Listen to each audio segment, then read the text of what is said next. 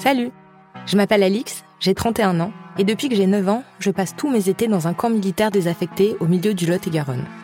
Un endroit peuplé de familles eurasiennes comme la mienne, qu'on appelle le CAFI, pour citer d'accueil des Français d'Indochine. Pendant longtemps, j'ai rien su de la véritable histoire de ce lieu, ni de celle de ma famille. C'était tabou. Et puis un jour, le silence s'est fissuré. L'Indochine, l'une de nos plus belles colonies.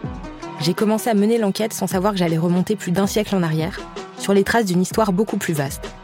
Celle de la colonisation française en Asie, d'une guerre oubliée qui a duré plus de 8 ans et fait un demi-million de morts. Il est incontestable que cette situation est éprouvante. Et d'un centre d'accueil resté sous administration militaire jusque dans les années 80.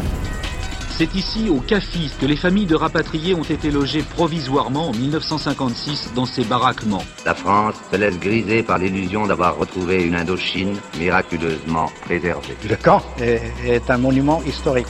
Cette histoire, je la raconte dans la série Vietnam sur Lot. Retrouvez les deux premiers épisodes dès le 19 septembre dans le podcast L'Histoire, produit par Paradiso Média, et disponible sur toutes vos plateformes d'écoute.